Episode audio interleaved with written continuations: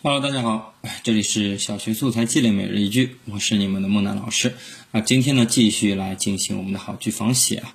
今天我们要仿写的呢是和丰收有关的好句。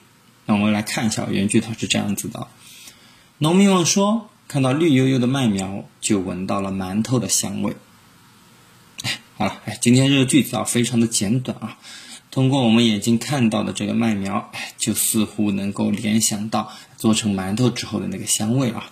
呃，相对来说，哎，这个句子写的还是非常的想象力非常的十足的。那我们孩子们的话，三年级、四年级左右应该可以写出跟它类似的句子了，因为它这个句子的组成部分，哎，并不是特别的难，主要考验到是我们能不能够有一个合适的联想啊。那么也可以来看一下木南老师是怎么对这个句子进行仿写的。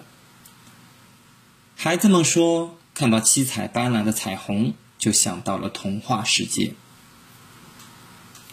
好，可以看到莫南老师仿写的呢也是非常的简短的啊，大家也可以自己去尝试写一写。那么好了，我们今天的节目呢就到这里先结束了。最后呢，希望大家可以关注一下我的微信公众号“木兰书院”，我呢也会准备更多实用的知识送给大家。